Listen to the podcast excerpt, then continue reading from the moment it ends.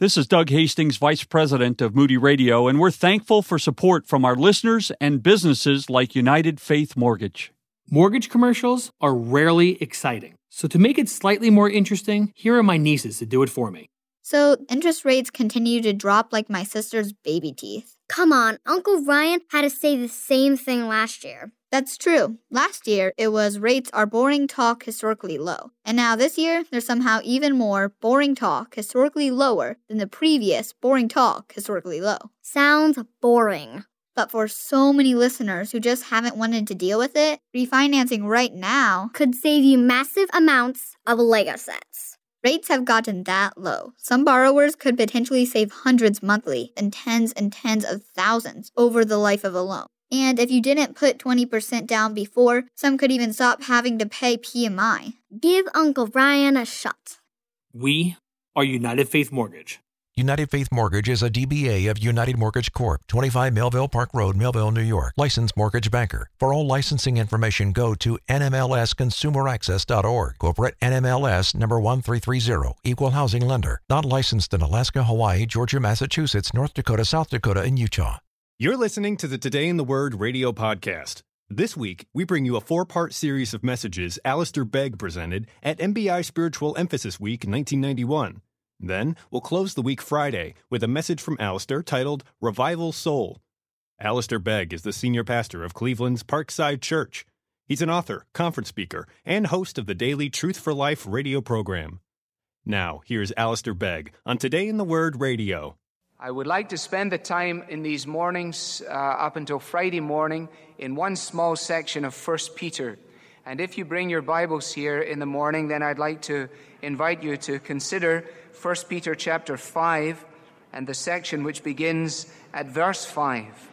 Let me tell you what we're going to endeavor to do in these mornings so that you can determine whether we've achieved our objective or not. This morning we're going to tackle the subject of humility or rather, we're going to be tackled by the subject of humility. Uh, tomorrow morning, we'll deal with anxiety. Uh, on Thursday morning, we'll deal with adversity. And then on Friday morning, we'll deal with security. Our subject then this morning emerges from verses 5 and 6 of Peter's final chapter of his first letter. The fact that he's addressing humility at this point in the letter is no surprise to those who have read the previous four chapters. He's had a tremendous amount to say about the whole nature and notion of submission. He's urged that people should submit to authority, that those who are in employment should submit to their bosses, that wives should submit to their husbands.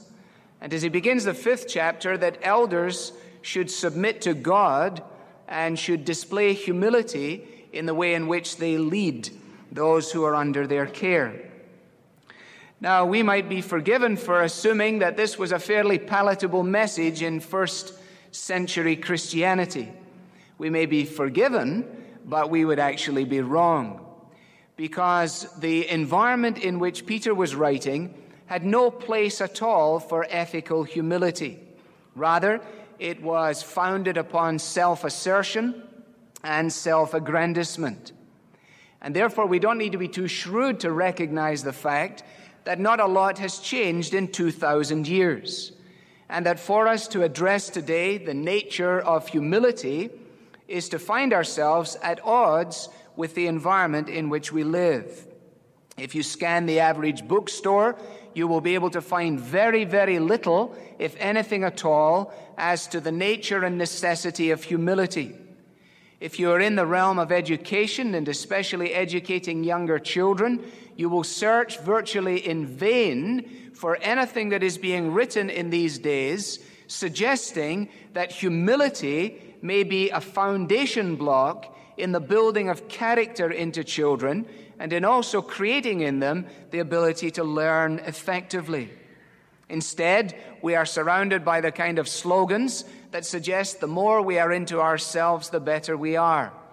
Uh, being prepared to write books such as Humility and How I Attained It, or uh, being prepared to put on our door in the corridor in which we live, No, I am not conceited, and then underneath, the remark, although I have every right to be so. And the prevailing pattern in which we live today is simply, in culture, the aggregate of our personal preoccupations. I just saw for a moment here up in my room an interview with Andre Previn, whom most of you are too young to even think about. But Previn was talking about some of the musicals that he had had a part in scoring in the earlier days. And amongst some of that genre of music, out of that come these words, which are almost um, expressive of the whole mood of the last quarter of this century, where the individual says, I've lived and I've laughed and I've cried, I've had my fill and my share of losing, but now as tears subside, I find it all so amusing to think I did all that, and may I say, not in a shy way, oh no, oh no, not me. I did it my way.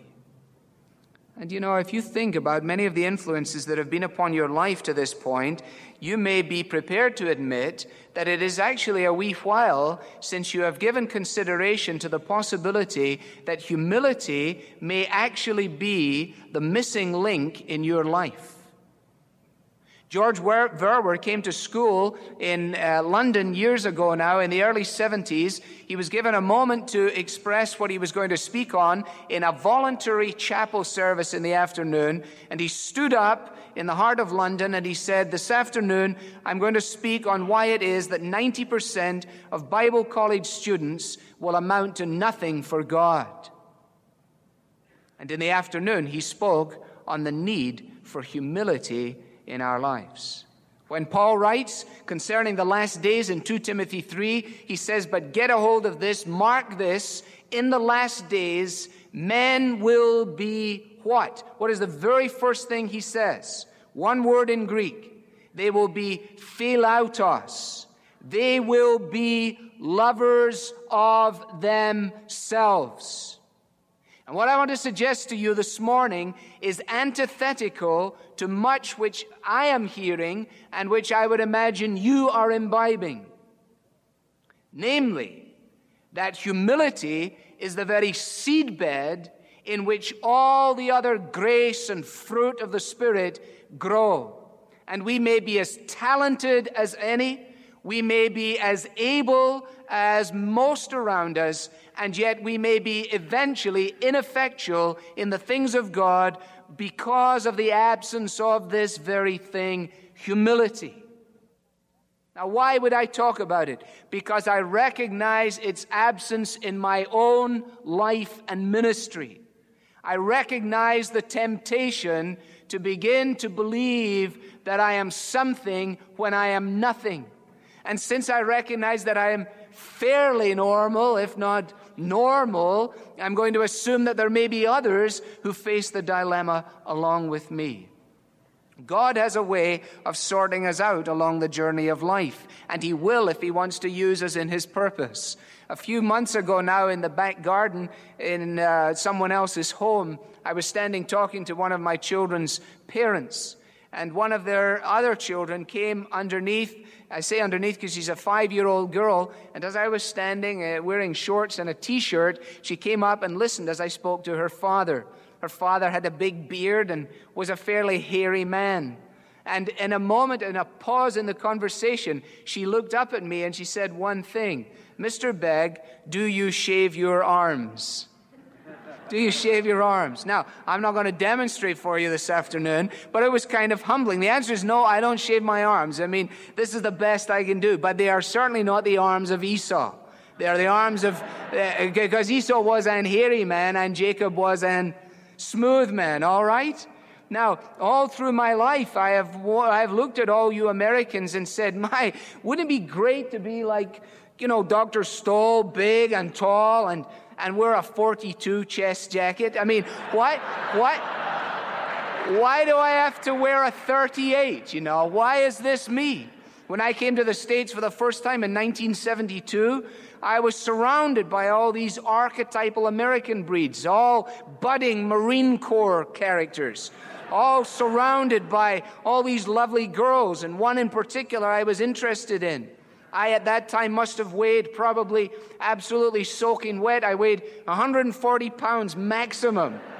And um, at least seven of those pounds were my hair, which was, which was hanging right down on my shoulders. And we went to the north of Michigan together. And there, these, uh, these macho men got out. Uh, first, they started skiing in their bare feet on the water and uh, tried to teach me how to ski and just laughed hysterically in the boat as the no, nobody told me that if you don't make it, let go. And so I would be, I'd be plunging underneath and then coming back and disappearing again. And they died with laughter while I was underneath, and then they got poker faced when I reappeared. But after they had humiliated me on that for a while, they introduced dirt bikes. Well, I had a bike. It had two pedals and a saddle and handlebars and, and, and uh, no gears, but I didn't have a motorbike. But I wasn't about to admit it because, after all, I had this girl and, and uh, I, I, was going to have to impress her. And uh, all these guys were certainly doing a fantastic job, and I was only here for two weeks, and they were here forever, and I was going away again. And so they gave me a bike and they gave me a girl. And I got on the bike, and they got on the bikes, and they had a girl on the back and they on the front, and off they went. They were popping wheelies in the sand and just going away. I went. And eventually, after a long time, I let them get out and I finally made it round a bend. As I made it round the bend, I fell off. The girl fell off. And there we lay in the, in the, in the sand trying to resurrect the bike. I should tell you as well that I had dreadful hay fever. And as a result of the hay fever, my sinuses were so freaked out that my nose bled it just intermittently all the time.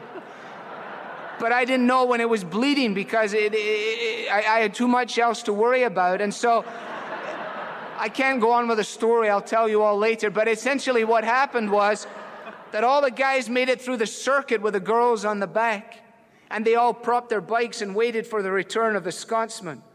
Imagine their dismay when he arrived with the girl riding on the front and him on the back. Okay? And the sand and the blood coagulating on my face. And there I was. And some evenings, when that girl tucks my children into bed,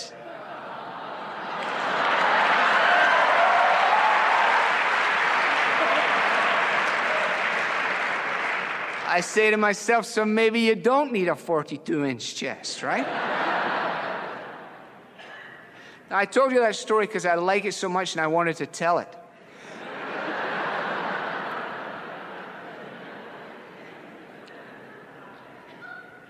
But also because all through my life I have I've constantly d- d- tried to overcome all kinds of things that I've never seemed to overcome. You know, I'm not that smart and I'd like to be brighter. Uh, you know, I'm not that tall and I'd like to be taller. I'm not that tough and I'd like to be tougher. I'm not that old and I'd think I'd like to be older.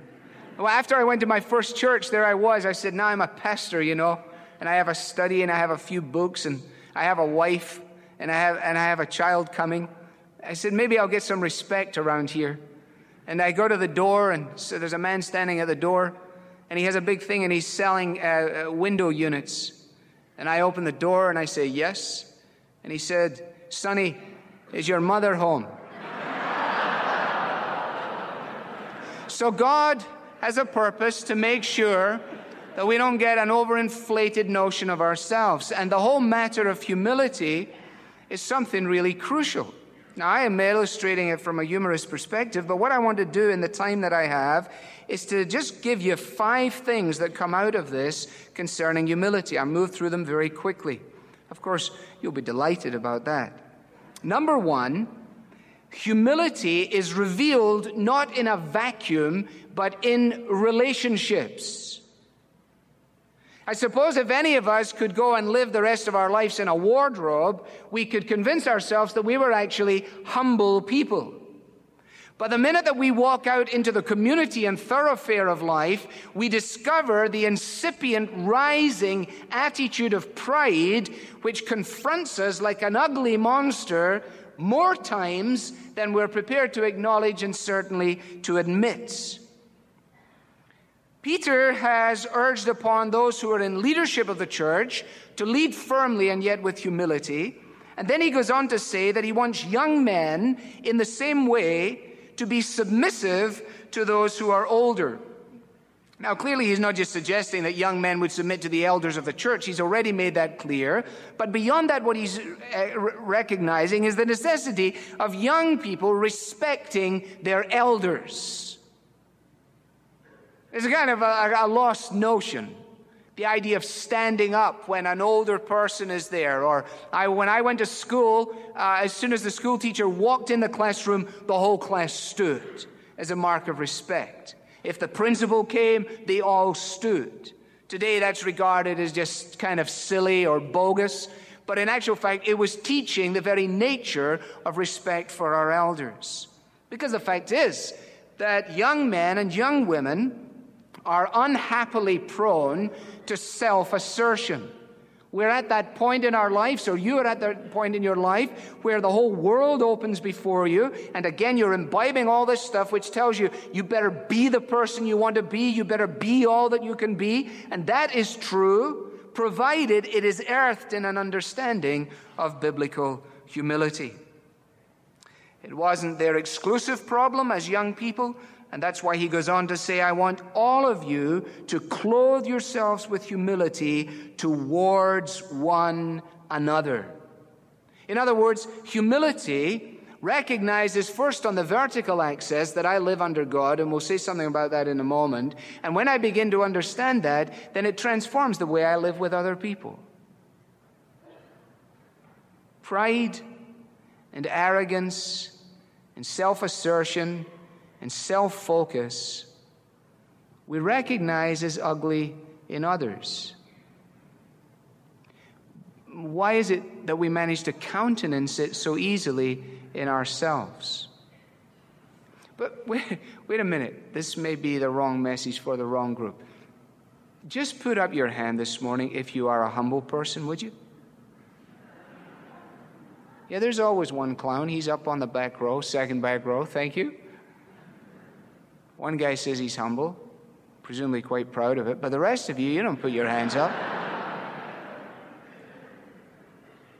Okay, well then, we're all right, so we'll, we'll keep going, right? Humility, humility is revealed in relationships. Secondly, humility is primarily an attitude of mind. An attitude of mind. Both in verse 5 and in verse 6, Peter makes it clear that humility is revealed in our attitudes and it's revealed in our actions. There is nowhere that we're exhorted to feel humble. We're not even actually encouraged to pray about being humble, but rather we are to adopt an attitude of humility, to adopt an attitude of lowliness. Romans 12, in that section that follows 1 and 2, which we all know so well, uh, Paul goes on to say, Don't. Uh, think of yourselves more highly than you ought. J.B. Phillips paraphrases it Don't cherish exaggerated ideas of yourself or your importance, but try to have a sane estimate of your capabilities. A sane estimate of your capabilities not over exaggerated notions of who I am or what I am or what I'm going to be or why everybody would like to listen to me talk or why everyone would like to hear me sing or why they would like to listen to my music or why they would like to hear the latest book that I read. Don't do that. Don't do that. Now you notice that it is immediately a challenge to the will. And it is in the realm of my attitude that I first have to harness these issues. That's why the Bible has so much to say about being transformed by the renewing of your mind. First, by the Spirit of God, we learn to think differently, attitude, and then with His enabling, we learn to live differently, action. The word which is used here is an unusual word and it's a descriptive word. It's the word which was used of a slave who, in serving others, would tie on an apron.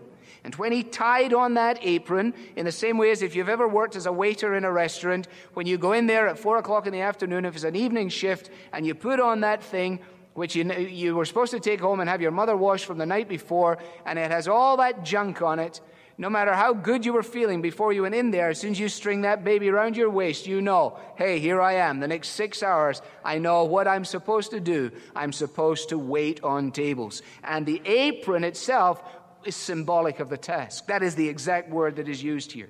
In the same way, he says, as a slave would put on an apron, make sure, he says, that you put on humility in the exact same way as you would do that. When we fail to put on humility in arising on a morning, friendships are marred, families are broken, and fellowships are destroyed. What is the real problem between brothers and sisters, even when they're tiny? In the majority of cases, this is a problem of pride. Why does one think that the other two ought to shut up all the time while he speaks? Because he thinks what he has to say is more important than the other two. Why does she feel that she can interrupt and finish all the sentences of her little sister because she thinks that she's brighter than her little sister, and her little sister really can't get on in the world without her. Now you say, well, where'd you get that from? Well, I just left it all behind in my house. And also, I was that big brother to my two younger sisters. Think about how friendships break down here at Moody Bible Institute and ask yourself if you've lost a friend in the last semester ask yourself this question if humility had been more present, could the friendship have been restored or retained? Think about what has happened in the disintegration of church families and ask the question if humility had been sown in these circumstances, would it be as it is today? An attitude of humility thinks about serving, not being served, thinks about giving first, not taking, about responding, not commanding, about fitting into the arrangements of others, not demanding that they fit into ours. Thirdly, humility and the discovery of God's grace go hand in hand. Now, you'll notice the corollary of this truth is stated first in a quote from Proverbs 3. You know that as well as I do because it's a footnote at the bottom of your Bible. Isn't that, isn't that interesting when you hear these uh, preachers preach? And, and they go, as it says, as he quotes here from Proverbs 3, and you say, My, I wish I knew my Bible like that. Actually, all you need to know is your footnotes like that, because most of the time it's written right there at the bottom. So don't let any of us impress you in any way by doing what you yourselves can do. It says Proverbs 3:34. How do I know that? It's written down at the bottom page of my Bible, and I looked it up to check that it was there. All you need to do to study the Bible is you got to understand the English language and stay sitting on your bottom for long enough to uh, to learn a little bit, and then you can go from there. So he quotes Proverbs 3, and he says, God opposes proud people. Therefore, there's no future if you're proud and arrogant. He sets himself against the haughty. He will not, therefore, pander to our intellectual arrogance, but he will cater to our intellectual integrity.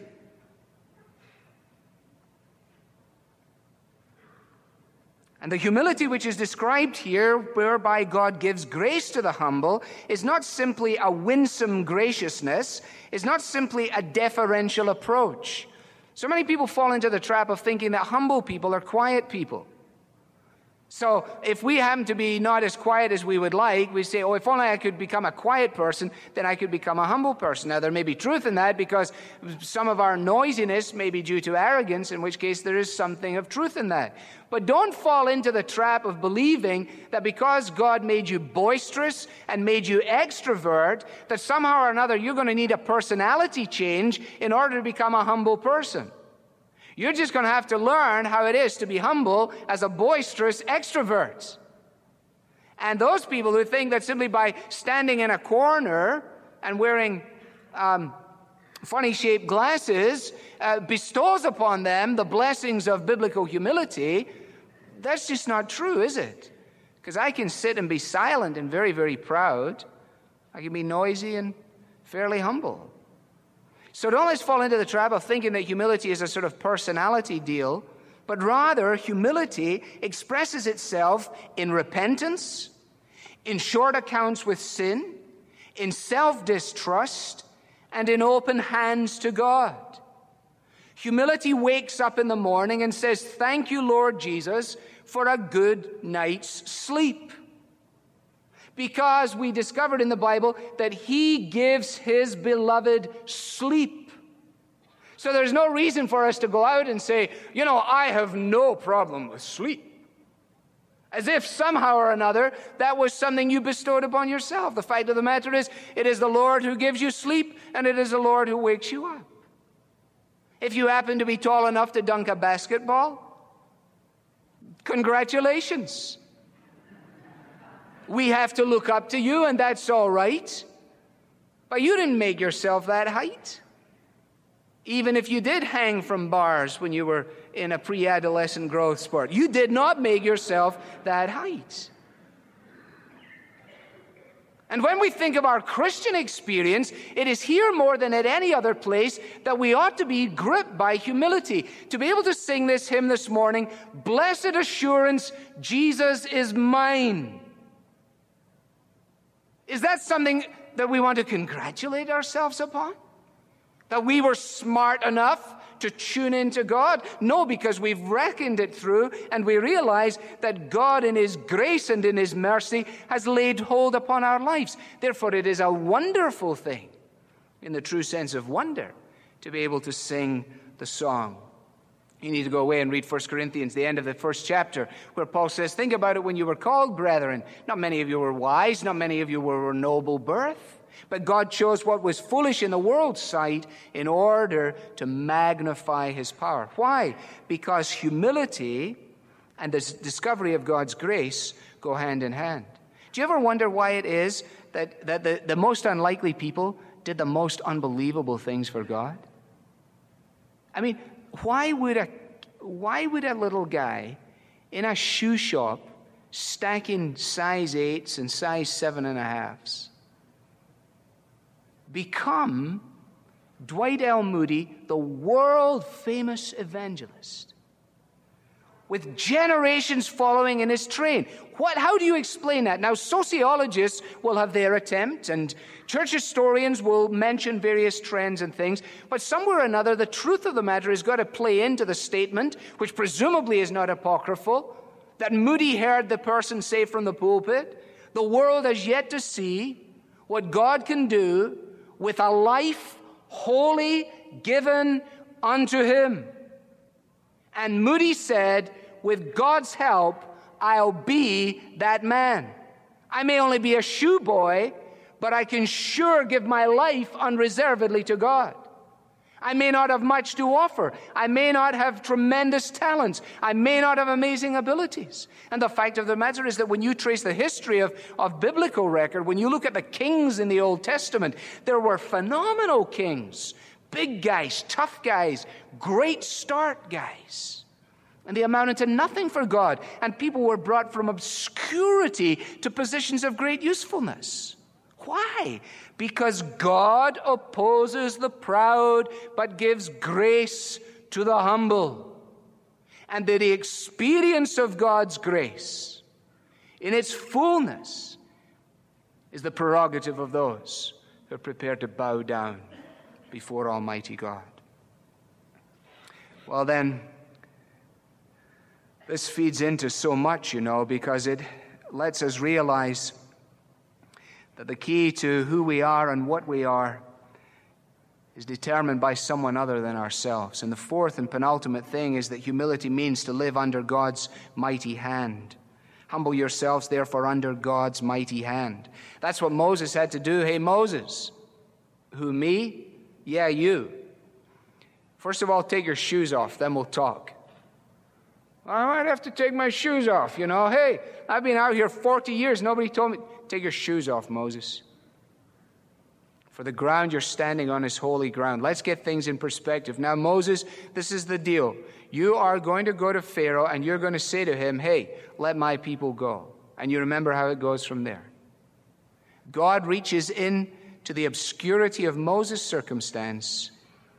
A guy who had already tried to take matters into his own hands and done so to drastic end and now, after these 40 years, God comes and says, Now we're going to do it under my mighty hand. The same thing that happened to Nehemiah when he went back to rebuild the wall. Humility is the realistic recognition that God's grace is the key to understanding who we are and what we are and who we're not and what we're not, and realizing that it is profitless to spend the rest of our lives trying to reverse the decision. 1 Corinthians 4 7, for who made you the way you are? Who made you different from somebody else? Who put your nose on your face that way? God. Who determined where you'd be born? God. What do you have this morning as you sit in Moody Bible Institute that you did not receive? Zero. Then says Paul, if you did not if you received it, why would you glory as if you came up with it yourself? I meet so many, many people who are tyrannized by always looking around, young people especially. Oh, and, and we've got it now in the, in the Gatorade commercial. They've finally given it to us perfectly. I want to be like Mike. If I could only be Mike. Do you know how many of you are sitting here going, oh, if only I could be somebody else, if only I could be, if only I could be. Do you not realize that God configured you exactly as you are because He wants you to be the person you are? Do you remember the song we used to sing at Sunday school when, if I were a butterfly, I thank you, Lord, for giving me wings? This is a 60s song, you know. And, and, and, and if I were a robin in the tree, I thank you, Lord, that I could sing. And then my favorite one, because you got to do the actions in the Sunday school that I was in, and, and, and you could whack around and, and hit people, which try and liven up the Sunday school because the teacher was so lousy. But anyway, and if I was, and if I was a fuzzy wuzzy bear, I thank you, Lord, for my fuzzy wuzzy hair. Remember that? And then you could rubble up everybody's hair. And all the girls are going, Oh, don't do that. Don't do that. She's going, a fuzzy wuzzy hair. And then how did it finish? But I just thank you, Father, for making me me. Why? Because I'm so special? No, because you gave me a heart, and you gave me a smile, and you gave me Jesus, and you made me your child. Now we've got perspective. So I just thank you, Father, for making me me. And the final point is humility can ex- anticipate exaltation. Humble yourselves under the mighty hand of God so that in due season he may exalt you. This is not motivation for being humble. This is explanation about what happens when you are humble. It's not be humble so you can be a big guy. It is be humble because the only big guys that God ever uses in his economy are humble people. I am the high and holy one. I live in the high and holy place, says the Lord, but also with him who is contrite and lowly in spirit. This is not easy stuff, but I must say I'm proud to have managed to finish as close to quarter to as I have. Let's pray together. Oh God, our Father. We pray you'll look upon us in your mercy and in your grace. May these days be days of soul searching. Save us from the tyranny of self recrimination that is not from you. May the hours of this day bear fruit from humility in each life for Jesus' sake. Amen. You've been listening to the Today in the Word radio podcast and one of four messages Alistair Begg presented at MBI Spiritual Emphasis Week 1991. Alistair Begg is the senior pastor of Cleveland's Parkside Church. He's an author, conference speaker, and host of the daily Truth for Life radio program. Audio copies of this and many other messages from the podcast are available at moodyaudio.com. Today in the Word Radio is a production of Moody Radio, a ministry of the Moody Bible Institute.